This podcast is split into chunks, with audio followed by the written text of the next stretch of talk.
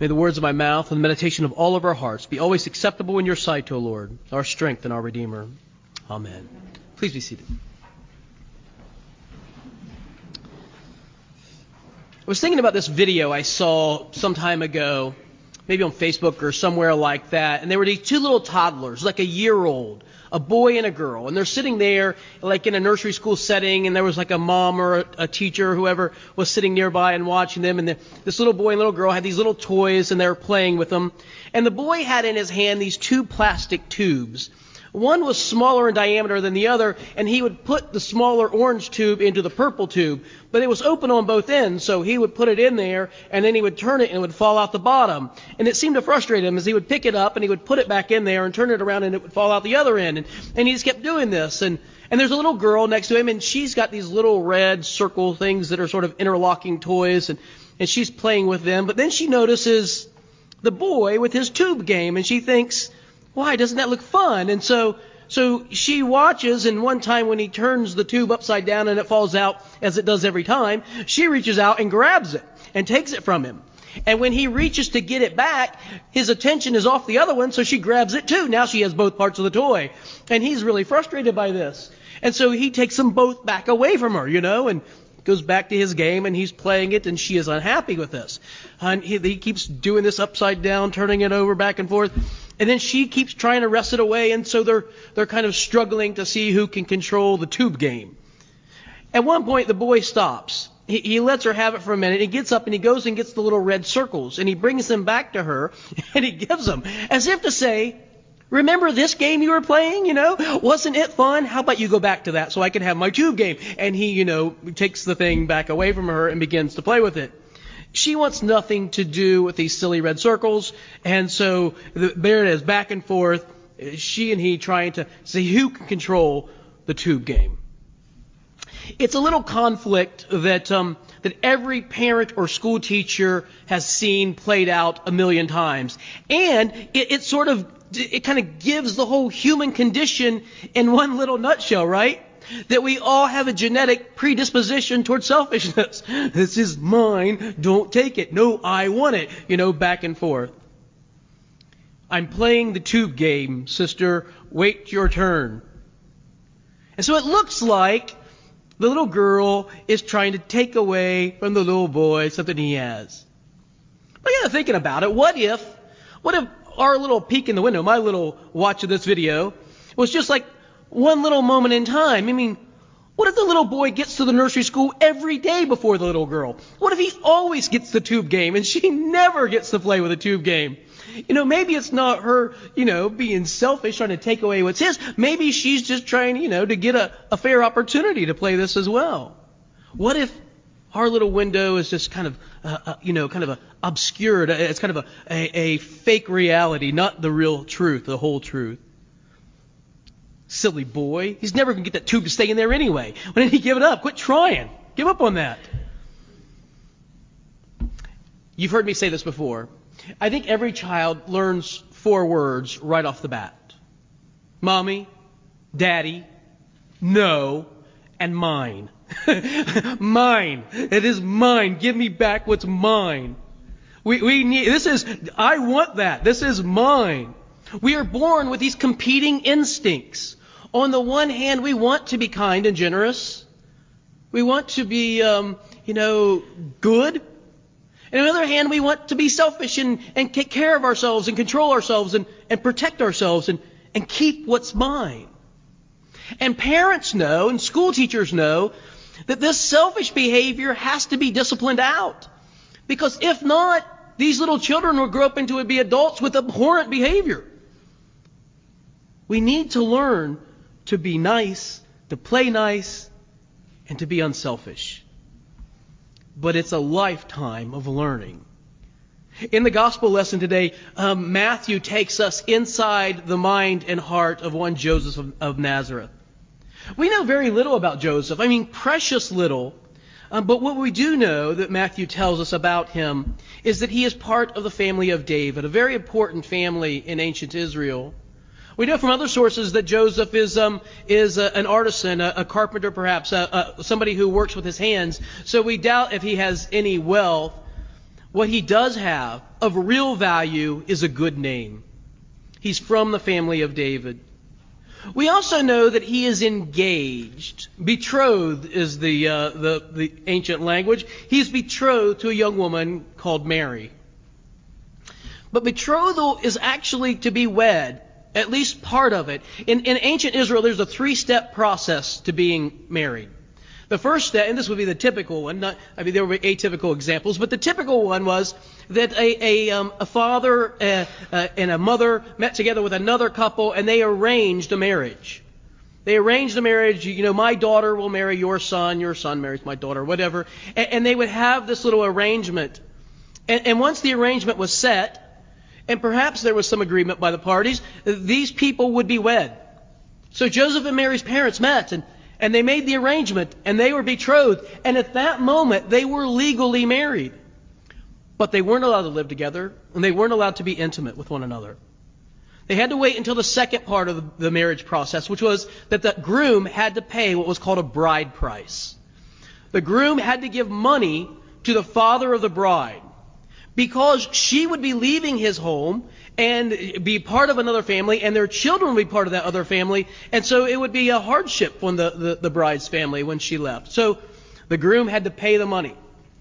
Once the money was paid, then there would be a festival, and the groom would show up at the house of the bride and take her to his home, and they would be happily married and um, complete with all the necessary comforts pertaining thereto. From there on out, they are married. What we know about the Joseph and Mary situation is that they are betrothed. They have entered the first part. There's been an agreement. They are officially married.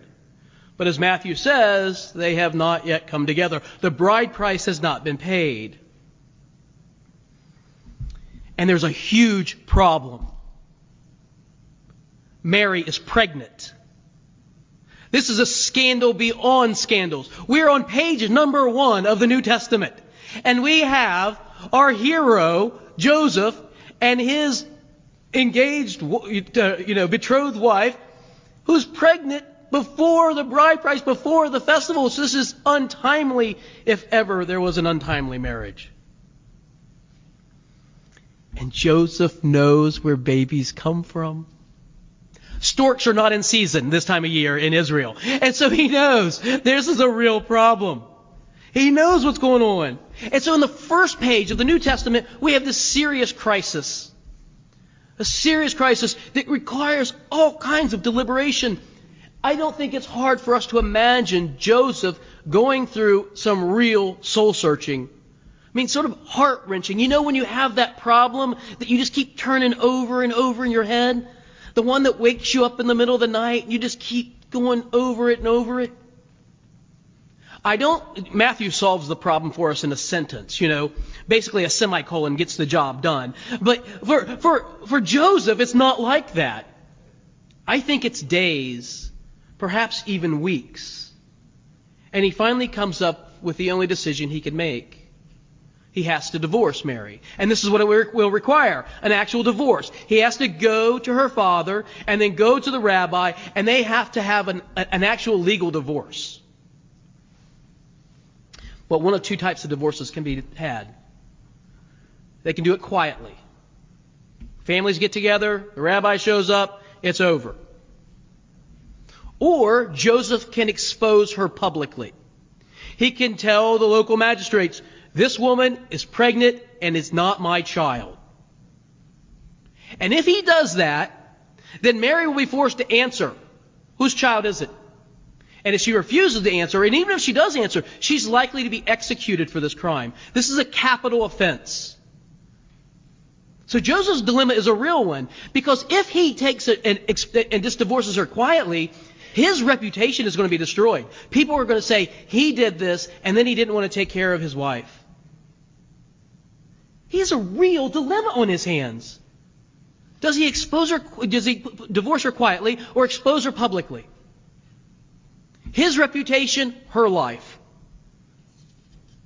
These are my tubes. I had them first, right? Can you imagine Joseph in his mind going through the things that you would go through and I would go through? She did this. She brought this on herself. She asked for it. I did nothing wrong. I, I, I, did nothing wrong here. Not my fault. Hey, not my problem. But he's righteous. Joseph is. That's what this Bible says. Joseph is a righteous man. And so he won't humiliate Mary. He won't put her in a vulnerable position. He'll spare her life. Here's what Matthew says.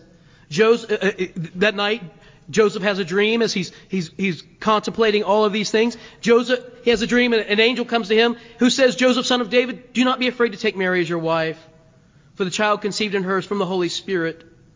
She will bear a son and you are to name him Jesus. Do two things. Pay the bride price. Take this woman as your wife. And then name the baby. Once Joseph names the baby, the baby enters Joseph's family, the family of David. He gives this child his name. The only thing of value he has, he gives to this child. He shares. The angel commands him to share his good name. You know, sometimes God calls us to do things that are difficult to do. Sometimes the call of God is very difficult on us. It's things that, that we did not think of, that we'd not want to do. And Joseph and Mary know this altogether well. I imagine a young couple who had all kinds of plans for a future. And this totally interrupts their plans. It's Advent season for us.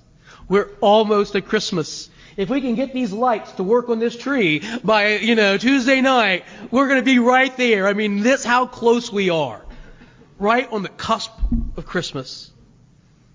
And our lives are sort of schizophrenic at this point, aren't they? I mean, on the one hand, there's so much to be happy about and so much to be joyous about, and, you know, the expectations, houses are decorated, and maybe presents are starting to show up under the tree, and they're all wrapped, and, and there's food. Oh my word, there's food. Uh, I am going to have to work out so much. Um, you know, the, there's candy and cookies and drinks and all the good stuff. And maybe, maybe like Abby and I, we're just a, a, hours away from seeing faces we haven't seen in a year.